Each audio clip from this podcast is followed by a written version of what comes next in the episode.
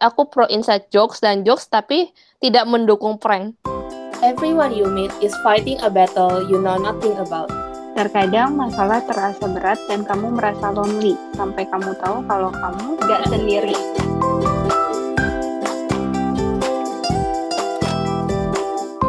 Halo, welcome back to our podcast. Hari ini uh, gue udah sampai lupa sih ini episode kesekian ya kayaknya. Antara ke something something belasan lah ya. 14 Yang 14 14. 14 ya. Jadi uh, podcast ini tuh sebenarnya mungkin keluar di sekitar 1 April gitu. Di mana kita tahu kalau 1 April itu kan harinya April Mop ya, harinya orang-orang ngejokes terus nggak merasa guilty karena ya orang pasti mengerti lah karena itu perayaan hari April Mop gitu. Terus biasanya banyak memes di Indo yang pas tanggal 1 April tuh kayak cowoknya nembak ceweknya. Terus kayak kamu mau nggak jadi pacar aku? Terus ceweknya udah tanggepin serius gitu kayak e, sorry aku lagi nggak nggak pengen pacaran dulu. Terus cowoknya kayak haha nggak apa-apa April Mop kayak gitu. Tapi sebenarnya dalam hatinya kayak sedih karena, karena itu sekalian modus juga gitu sebenarnya Heeh. kayak ngeprank tapi ngarep nah lu sendiri Bon itu Mhm. ada gak lu pernah ngeprank orang gak Sering. Bisa dibilang apa? kayak apa eh uh, gini ya kata nyokap gua sifat bokap gua tuh 100% nurun gua terutama sifat-sifat jahilnya bokap gua. Dan lu tahu bokap gua jahil banget. Jadi gue juga lumayan jahil tapi mungkin lebih ke enggak prank yang kayak di YouTube yang apa yang effort Sampai banget serem banget. ya. Eh, yang fisik. Tapi gua lebih ke ini sih kayak ngelempar jokes ngelempar apa ya jawab yang nge- ngeyel-ngeyel ngasal Po, iya. Yang receh-receh. Iya. Heeh. anaknya receh ya. Kericing-kericing Salah bro. salah satu yang lu paling lucu menurut lu jokes hasil buatan lu yang paling lucu? Eh, mungkin ini ya, gue inget waktu SMA, zaman-zaman kan kita suka apa ya, kalau weekend ke mall, terus suka lagi heboh-hebohnya aksesoris-aksesoris gitu loh, kayak naughty, strawberry gitu-gitu. Nah, gue inget waktu SMA tuh ada zaman-zamannya gue suka banget, hampir tiap minggu gue pasti mampir ke toko aksesoris dan gue beli aksesoris. Sampai akhirnya Oke. bokap gue nggak tahan, Mm-mm. dia bilang hemat dong nyari duit tuh nggak gampang dan gue inget gue dengan santainya gue bilang ke bokap nyokap gue kayak loh emangnya papa mama kerja buat apa? Buat aku juga kan? Buat aku dan adekku? Ini demi gue supaya nggak mau basir uang papa mama. Aku bantu ngabisin bisa bisa bisa bisa bisa. Terus respon bapak lu cuman kayak menghela napas sambil nepuk-nepuk dada. Iya ya mereka speechless sih kayak ya bener sih tapi nggak gini juga gitu. Iya. Kalau gue tuh dulu pernah ngeprank yang bener-bener dibilang niat juga bisa dibilang lumayan niat sih. Jadi waktu itu gue kuliah S2 itu kan sambil kerja ya. Nah, kebetulan teman-teman S2 gue itu bapak-bapak dan ibu-ibu. Mhm. Benar-benar literally udah punya anak semua gitu. Circle of pranknya ini dimulai dari birthday. Jadi tiap kali birthday kita mau kasih surprise, di balik surprise kita ngeprank dulu kayak gitu. Nah Mhm. hari ini tuh salah satu temen kita lah birthday gitu bapak-bapak. Dia itu kalau ke kampus kan bawa motor, motornya motor gede gitu. Kita Hmm. sempat mikir kan kayak yang gimana ya cara ininya gitu kan. Akhirnya kita ngidenya itu adalah kita mindahin posisi motornya dari tempat biasa dia parkir. Kita pindahin ke tempat lain dan kita penuhi dengan post-it. Ditempel post-it literally. Lu tau post-it kotak-kotak Iya, gitu kan ditempel satu-satu gitu dan dan motornya motor keren baru lu tau lah motor gede gitu Iya. jadi kayak dikerjain pas pulang itu kayak dia shock motor gue mana? Ganti lu ganti asuransi gue nggak mau tahu ganti.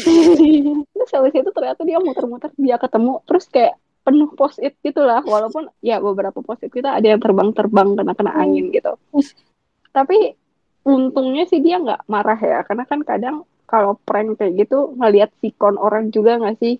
Iya iya betul. Kadang mm-mm, untung waktu itu walaupun dia papa-papa dia capek kerja terus kita kerjain lagi gitu kan dia malah ngerasanya kayak seneng gitu loh. Feedbacknya dia lumayan lah. Kita foto-foto habis itu kayak birthday udah pulang gitu kan. Apa? pertanyaan dia pulangnya pos ini dilepasin dulu atau udah jalan gitu? Aja? dilepasin dulu lah dilepasin Oh. dulu. Jadi kayak kita tempel tapi ngelepasinnya kita biarin suruh dia lepasin sendiri. Kita cuma berdiri doang ngeliatin dia ngelepasin. Oh iya mana-mana kerjaan gue ya gini-gini. Hmm. Nah, jadinya itu ngebikin gue ke gimana ya? Prank itu kayak apa ya? Kayak pedang bermata dua gitu. Iya, Bisa betul. kita kita kerjain terus orang yang ngerasa lucu ya happy sama orang. Tapi Hmm. kalau misalnya orangnya jadi ngerasa kayak nggak lucu nih, gue capek. Gue pulang-pulang kerja udah harus kuliah lagi, dikerjain lagi sama lu orang kayak gini gitu loh. Lu pernah kena kejadian kayak gitu nggak? Lu ngelucu tapi orang kayak lu gini sih gitu. Pernah jadi waktu itu tuh kayak momen-momen gue baru datang ke Taiwan kan dan Mm-mm. em, pas masa-masa itu tuh kebetulan eh, gini jadi kan gue datang ke Taiwan itu sekitar bulan Juni gitu kan untuk eh, belajar bahasa dulu dan waktu itu kayak gue udah Mm. mulai deket nih sama beberapa senior senior di kampus gue kebetulan di Taiwan itu biasanya kita akan graduation dulu benar-benar ada graduation ceremony udah foto-foto baru sidang jadi biasanya Mm. anak apalagi anak-anak S2 itu kebanyakan baru lulus sekitar bulan Agustus jadi kan ya Mm-mm. mau nggak mau gue udah kenal dulu ber- sama beberapa orang yang akan lulus gitu. Nah, Mm-mm. pas waktu itu ada salah salah satu senior yang akhirnya selesai sidang lulus. Kita Mm-mm. satu grup semua heboh dong kayak ya congrats ya selamat akhirnya perjuangan kamu eh, selesai di sini kamu bisa Mm-mm. pulang ke mas ke tanah air lagi gitu. Dan Bahasa lu kenapa baku banget gitu ya? udah gue ganti lu akhirnya bisa pulang Indo for good gitu. Iya, gue kayak yang kamu akhirnya bisa pulang ke tanah air, terus gue kayak, Ya kan Oke. soalnya soalnya kebetulan senior ini juga bukan orang Jakarta kan dan gue selama di Taiwan gue ada di training untuk ngomong bahasa Indonesia yang baik dan benar karena orang Indonesia yang gue temui di sini nggak semuanya orang Jakarta. Oke. oke, oke. Terus gue cerita mama tadi. Sampai ya tadi, sampai selamat ya. Oh Selamat iya. ya, akhirnya kamu bisa pulang kembali ke tanah air. Nah pokoknya terus pada intinya gue akhirnya kayak ngejokes kayak ayo kak traktiran kak kapan lagi ntar kalau udah pulang nggak bisa traktir kita kita loh terus ternyata si kakak ini tiba-tiba marah dia bilang kamu apa apaan sih anak baru nggak tahu apa-apa udah minta kayak gini terus kayak kalau bukannya semua juga lagi pada have fun ya terus dan waktu gue ngomong kayak gitu ada juga yang kayak nge-support iya ayo traktiran makan-makan gitu Terus kenapa cuman gua doang yang dimarahin gitu ya? Oke sih, mungkin kayak mungkin gua salah ngomong, tapi gua Hmm. ngerasa nggak ada yang salah dengan momen itu karena semua lagi happy dan yang lain-lain juga ikutan bercanda. Bahkan setelah si kakak itu marah dan pergi, senior-senior lain bilang ke gua, kan gue nanya irang sama senior yang lain, "Eh, aku salah ngomong gitu. Terus dia bilang, Mm-mm. enggak sih ya mungkin aja dianya lagi PMS. Capek. Oh, cewek ya? Iya, ya Ya. gitu sih. Makanya jadinya kayak kadang ngejokes tuh kayak ya jadinya hati-hati ngomong ya orang. Tapi Hmm. BTW ya Bon, gue merasa lu banyak menemukan membuat apa fresh-fresh yang catchy deh. Gue inget lu pernah pas lu pulang ke Indo, gara-gara Hmm. tadi lu ngomong bahasa tanah air. Tahu, lu, lu udah tau gue akan ngomong apa ya? suhu ruangan. Itu kayak inside jokesnya kita ya. Jadi buat yang nggak tahu, Feli itu waktu itu pulang ke Indo. Kita lagi eh, jalan di mall dan dia aus, dia mau beli air gitu kan. Oke, ini ceritanya sambil ketawa ya. Jadi eh, kita beli air, si Feli pergi beli air. Gue kan nungguin dia gitu ya. Terus mas-masnya pas si Feli beli air tuh kayak nanya, eh, mau yang dingin atau yang biasa gitu kan. Si Feli jawabnya dengan anak IPA banget, "Eh, yang suhu ruangan. Kayak oh my god. Gue yang berdiri di sana kayak langsung ngakak. Dia tiba-tiba nyebut suhu ruangan. Kayaknya Feli udah lelah gitu.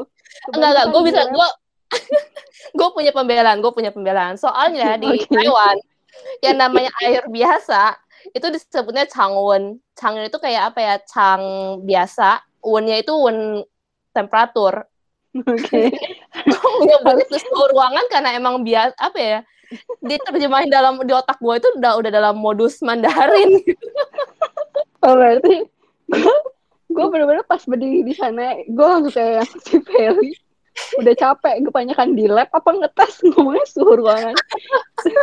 Terus gara-gara dia tadi nyebut-nyebutan air, gue jadi inget kayak nggak bisa di miss gitu. Masih inside joke ya sampai sekarang. Terus gue kayak ngomong ke Feli juga, wah boleh tuh besok-besok gue pakai kayak gitu aja udah. Kalau Dan lu mas-mas pakai nggak? pernah gue pakai sih, karena gue baru inget lagi gitu tiba-tiba sekarang. Tapi eh, pas habis Feli ngomong kayak gitu, eh, yang suhu ruangan mas, terus masnya kayak diem gitu, ngeliat kayak gimana sih respon masnya, bingung bentar gak? Tapi terus habis itu ngasih lu yang biasa. Sama, gue inget mas, gue inget masnya tuh cengengesan tuh bilang, oh iya semuanya suhu ruangan kok. Oh. gue gue udah bener-bener kayak oh my god si Feli gue rasa yang kayak gitu sih. Momen-momen yang jokes gitu yang bener-bener ngomong terus tiba-tiba ngeblank tiba-tiba ngomongnya ngaco gitu. Itu jujur gue sering banget sih kayak gitu. itu kocak sih. Itu parah kocak sih. Oke balik lagi ya ke tadi jokes yang nggak lucu. Berarti kalau misalnya respon senior lu kayak gitu jadinya menurut lu lu tuh kayak ada batasan nggak sih antara kita dari se- dari ngakak gitu di final jadi serius. Gue otak gue kayak hmm, fokus. Hati-hati Oke. suhu ruangan keluar. fokus Keisha fokus. Oke. Oke gue gue repeat lagi. Jadi kan kalau yang tadi dinilai dari respon senior lu itu menurut lu berarti jadinya kayak ada ukuran nggak sih menurut lu buat menentukan bahwa jokes ini tuh lucu jokes ini tuh nggak lucu gitu. Ukurannya ya kalau semua ketawa ya lucu, Kes. nggak salah sih. Tapi menurut gue tuh kayak mungkin ada orang-orang yang ngerasa kalau jokes tentang rasis tentang agama atau kayak tentang apa sih yang menimbulkan perbedaan itu? Kayak Uang. kalau lu joksin ya tentang duit juga bisa. Yang kalau lu joksin tuh jadi nggak lucu gitu. Tapi tergantung orang lagi ya sebenarnya. Iya, karena tadi lu bilang jokes tentang agama nggak lucu, tapi ya nggak tahu sih mungkin karena gue kalau misalnya ngejokes tentang agama ya sama anak-anak gereja sendiri juga kan dan Mm-mm. kadang lucu gitu loh. oh tapi gue sempet kayak gini sih gue pernah pulang dari meeting dengan customer yang Chinese banget jadi gue kayak yang pas pulang dari meeting ini tuh gue kayak gila pala gue pusing banget customer gue Chinese banget gue bilang terus habis itu cowok gue yang dengerin cerita gue tak kayak yang ya tapi kamu juga Chinese beb. Ya iya sih tapi gue nggak Chinese nyebelin kayak dia. Kayak gitu. Tapi eh, itu sih menurut gue jadinya lebih ke ada batas ya ada line gitu yang nggak boleh cross the line. Balik lagi ke toleransi lu gak sih? Gue bilang tergantung orangnya sih, kayak misalkan gue pribadi deh, gue nggak masalah kalau agama gue dijadiin bahan jokes sama orang yang mungkin nggak beragama sama kayak gue, karena jujur ini pernah terjadi dan gue ya gue santai biasa aja. Gue ngerasa oh orang ini nggak tahu apa-apa gitu. Tapi kalau saat orang lain mulai ngebercandain misalnya tentang keluarga gue tentang tradisi keluarga gue itu gue marah sih. Dan menurut gue ini garis batas gue gitu. Dan menurut gue ini juga pasti beda di lu. Mm-mm. kalau lu apa? Kalau gue tergantung situasi mood gue juga mungkin buat ya enggak. Kalau lu lagi capek, lu mau ngomong lucu kayak apa juga gue nggak ada tenaga buat ketawa gak sih? Um, maybe so kalau gue capek gue justru butuh jokes gue butuh ketawa biar gue bisa kayak relax sedikit gitu loh Kayak gini aja kita udah beda ya. Mm-mm. Hmm. Ah, kadang ada orang ngejokes yang kita nggak ngerti juga, Bon. Jadinya haha, hening. gue nggak tahu harus respon apa kalau kayak gitu. Gue sekarang cuma kepikiran ke- apa ya waktu gue mungkin sama teman-teman dari negara lain. Karena satu kita beda bahasa dan jokes yang dia ceritain mungkin lucu dengan bahasa native mereka tapi setelah diterjemahin ke Mandarin apalagi ke bahasa Inggris udah nggak lucu lagi. Itu sering. Uh, lost in translation. Terus gue kadang suka ngelihat orang sih ngeprank orang lain tuh salah satunya adalah pas mungkin zaman-zaman sekolah ya, yang dilemparin telur, dilemparin tepung, terus habis itu dengan kayak disiram air juga gak sih? Ada. Kita benar-benar nggak tahu ya. Karena kita taunya dari IG story. Karena gue sama Feli, walaupun Feli nggak ngomong, tapi gue tahu. Gue sama Feli bukan tipe orang yang digituin. Rumah gue rame-rame, lempar gue telur sama tepung, gue nggak ketawa. Gue emosi yang ada. Jorok, geng. Kalau gue sih kebetulan karena rumah gue jauh banget dari uh, sekolah kita dulu ya. Apalagi sekarang. Hmm, oke. Okay. Tapi maksud gue balik lagi ke topik, itu kan salah satu fenomena di mana orang ngeprank orang lain disurprisein pas ulang tahun dilemparin telur sama tepung kayak gitu. Kita berdua sih nggak pernah ya. Mm-mm. Tapi menurut lu gimana? Gak tahu sih, soalnya mungkin gini ya, karena gue punya beberapa temen yang waktu ulang tahun di prank kayak gitu juga. Dan hmm. uh, kasusnya cukup parah, karena ya mungkin di Indo standar lah ya, tepung, telur, air. Hmm. Tapi ada juga temen gue yang dimandiin bukan pakai air, pakai parfum. Dan ternyata dia tuh alergi alkohol. Jadi habis itu kayak badan satu kujur badan dia itu tuh merah gatal-gatal semua. Oke, okay, itu not funny. Iya, tapi, itu parah sih. Tapi lucunya itu adalah temen-temennya nggak tahu kalau dia alergi alkohol sih. Karena setahu gue orang yang melakukan prank harusnya kenal orangnya dengan baik, punya hubungan dekat dan yeah. yakin bahwa kalau gue kerjain lu, lu nggak akan marah gitu ya kan? Tapi iya, kalau iya. misalnya sampai pasti prank kayak itu, terus ternyata dia alergi, berarti ya lu yang nggak kenal terlalu dekat kali mungkin pas ngepranknya. I don't know, maybe. Tapi menurut gue itu salah satu apa namanya ukuran yang bagus juga sih. Yang misalnya deh kayak suhu ruangan tadi Bon. Menurut gue lucu. Karena kita kayak berdua kayak agak-agak karena kita sama-sama lulusan IPA agak agak nerds ya referensinya mm. referensi nerds gitu kan. Jadi kita ngerti gitu ngakak.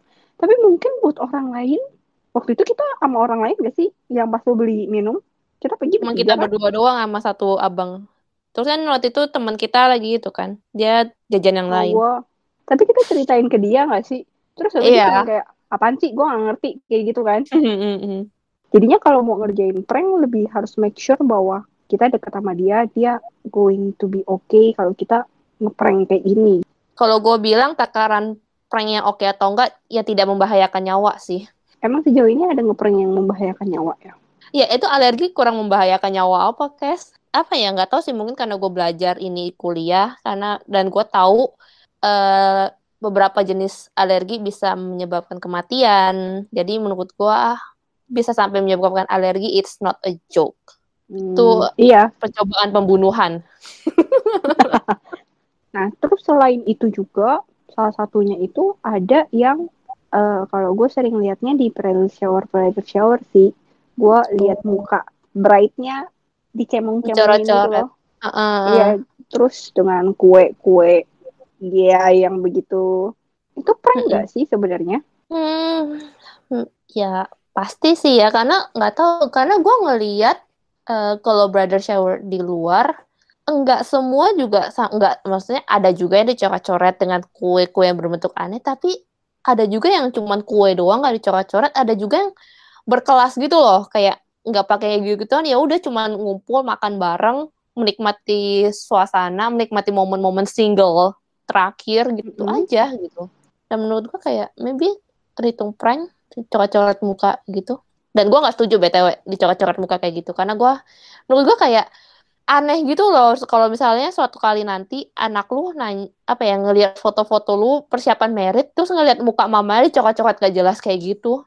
Tapi mungkin ada orang yang menganggap kayak well we are having fun because ini malam terakhir dia single. Karena kadang bridal shower di luar itu hamin satu hari kan? Iya jadi mungkin dia bersenang-senang jadi having fun-nya sampai kayak begitu.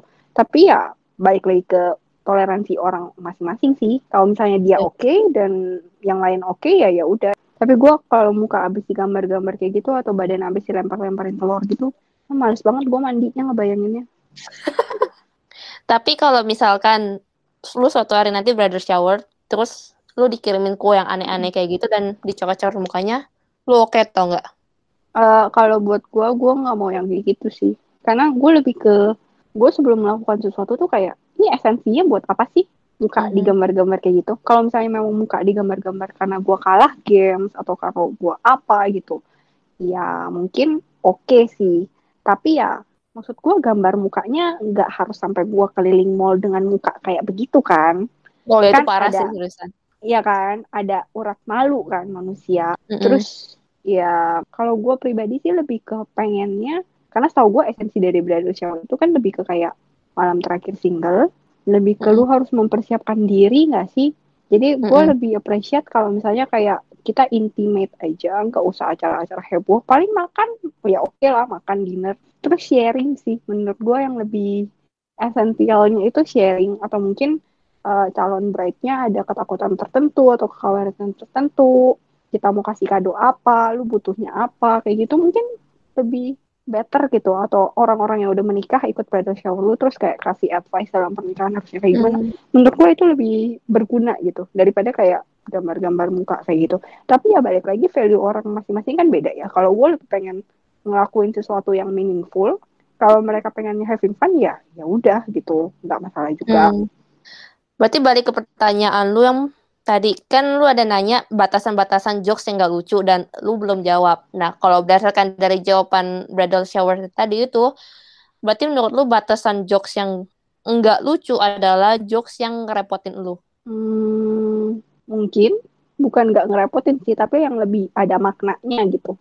Karena salah satu ukuran kalau kita suka atau sayang sama orang itu repot pun. Iya. harus mau repot, Mm-mm. ya kan? Kalau menurut lu sendiri, batasan dari lu berarti kira-kira apa? Tapi lu oke kan? Maksudnya lu setuju dengan cerita bridal shower gue atau lu ada sisi pandangan lu gitu? Hmm, gue tadi udah ngomong sih di depan kayak gue nggak setuju dicoret-coret kayak gitu. Berarti in a perfect world kalau lu mau bridal shower lu mau kayak gimana? Yang kayak lu itu ya santai, yang intimate sama orang-orang terdekat. Karena menurut gua setelah married, apalagi setelah punya anak, namanya perempuan pasti akan lebih nge- ngabisin waktunya untuk keluarga dia. Ya walaupun misalnya mungkin kerja atau apa, tapi biar gimana pun juga waktu kita bukan lagi punya kita doang gitu loh. Hmm. Jadi mm, menurut gua kayak bridal shower bakal lebih harusnya sih lebih yang ke intimate untuk kayak biar brides-nya kayak relax gitu aja sih. Oke, berarti kalau misalnya disimpulkan deh, menurut lu prank itu apa sih sebenarnya? Terus guna nggak sih kita ada prank gitu? Hmm, kalau buat gua prank itu adalah suatu tindakan yang harusnya lucu tapi nggak melulu lucu, bahkan beberapa yang cukup membahayakan gitu. Dan menurut gua guna atau enggak, hmm, menurut gua ada apa ya? em, menurut gua namanya suatu relationship pasti butuh jokes karena kalau enggak relationship itu pasti boring. Tapi prank enggak terlalu penting buat gue pribadi ya. Karena ada hal-hal lain yang bisa ngegantiin fun-nya ini dalam suatu relationship. Dan itu nggak harus dengan prank gitu. Kalau lu- dengan jokes gitu sih. iya jokes. Ya kan? Gua gua pro jokes eh, dan tidak mendukung prank. Kalau lu Kalau gue prank itu apa ya? Ngerjain orang sih sebenarnya gitu. Ngerjain orang dengan tujuannya sebenarnya baik, pengen have fun. Tapi ya soal apakah itu akan jadi fun apa enggak ya balik lagi ke orangnya masing-masing gitu. Tapi gue tiba-tiba keinget soal yang lu bilang kayak memang dalam relationship itu harus harus ada jokesnya gitu. Mm. Gue tiba-tiba keinget jokes yang jayus. Terus gue kayak jadi internal jokesnya gue juga sih. Eh, di Indo itu ada minuman yang namanya Sjora. Lu tahu gak? Nggak tahu. enggak es jora. Sjora itu rasa mangga. Terus cowok gue yang pesen, gue kayak nggak merhatiin gitu. Gue cuman kayak ngeliat sekilas doang. Udah kita masuk ke bioskop nonton duduk gitu kan. Terus gue gue minum terus gue kayak yang bilang ini apaan sih? Ini rasa mangga ya? Gue bilang kayak gitu. Hmm. Gue tanya. Terus dia kayak yang enggak itu bintang kejora. Terus gue kayak ah gue gue nggak ngerti gitu karena dia ngomongnya nggak jelas gitu kan terus gue tanya balik apaan kejora kejora iya bintang kejora iya bintang kejora terus gue nggak ngerti karena gue nggak tahu bahwa nama minumannya itu Sjora gitu loh. Sjora, kejora jadi gue kayak cuman ngeripit doang nama minumannya kejora. Iya bintang kejora nggak jadi deh udah nggak lucu. Gue tiba-tiba kepikiran inside jokes juga sih sama teman-teman gue di sini. Em, jadi waktu Apa itu tuh momennya adalah kita lagi ngebahas tentang so sweet. Ada satu temen gue cowok dia bilang so sweet itu tuh aku sediain sofa tidur deh nginep di sini nggak apa-apa tapi tidur sofa terus temen gue yang cewek bilang so sweet itu bayarin Uber pulang gua jawab Oke. so sweet itu dianterin pulang terus ada satu temen gue yang cowok dia tiba-tiba bilang so sweet itu beliin rumah Kayak beyond ya, beyond. Iya dan terus habis itu kayak jadinya waktu itu eh, kesimpulannya adalah si temen gue yang cowok ini berhasil merusak standar sosudnya gue dan temen gue yang cewek. Jadi sekarang buat kita cowok sosud itu adalah yang memenuhi sandang pangan papan perempuannya. Jadi nggak so sweet sama sekali sih dia kayak Iya. gitu. Iya, tapi ya itu yang namanya inside jokes kan jokes yang cuman lucu untuk beberapa orang aja, untuk orang lain nggak lucu kan. Kadang joke yang bikin jokes lucu itu tuh kayak ngalir aja gitu loh, nggak dipikirin terus tiba-tiba asal ngomong dan kebetulan lucu. Ya udah ngakak semua, terus jadi inside jokes. Tapi justru ini yang kayak ngebuat relationship jadi kuat. Jadi lebih deket aja sih. Kayak kalau misalnya tadi pas gue sebut suhu ruangan, kita berdua langsung ketawa kan, kayak otomatis langsung karena langsung ke recall eventnya Hmm. gitu. Kalau buat orang lain mungkin kayak apaan sih? Jadi kalau misalnya menurut lu kira-kira kesimpulan buat episode kita kali ini kira-kira kayak gimana? Aku pro inside jokes dan jokes tapi tidak mendukung prank. Ini kayak lagi election ya. Buat tim tim jokes bukan tim prank. Kamu nggak pernah tahu bagaimana ceritamu bisa menguatkan orang lain. Yuk, bagikan ceritamu supaya lebih banyak lagi yang dikuatkan. Ternyata, gue nggak sendiri.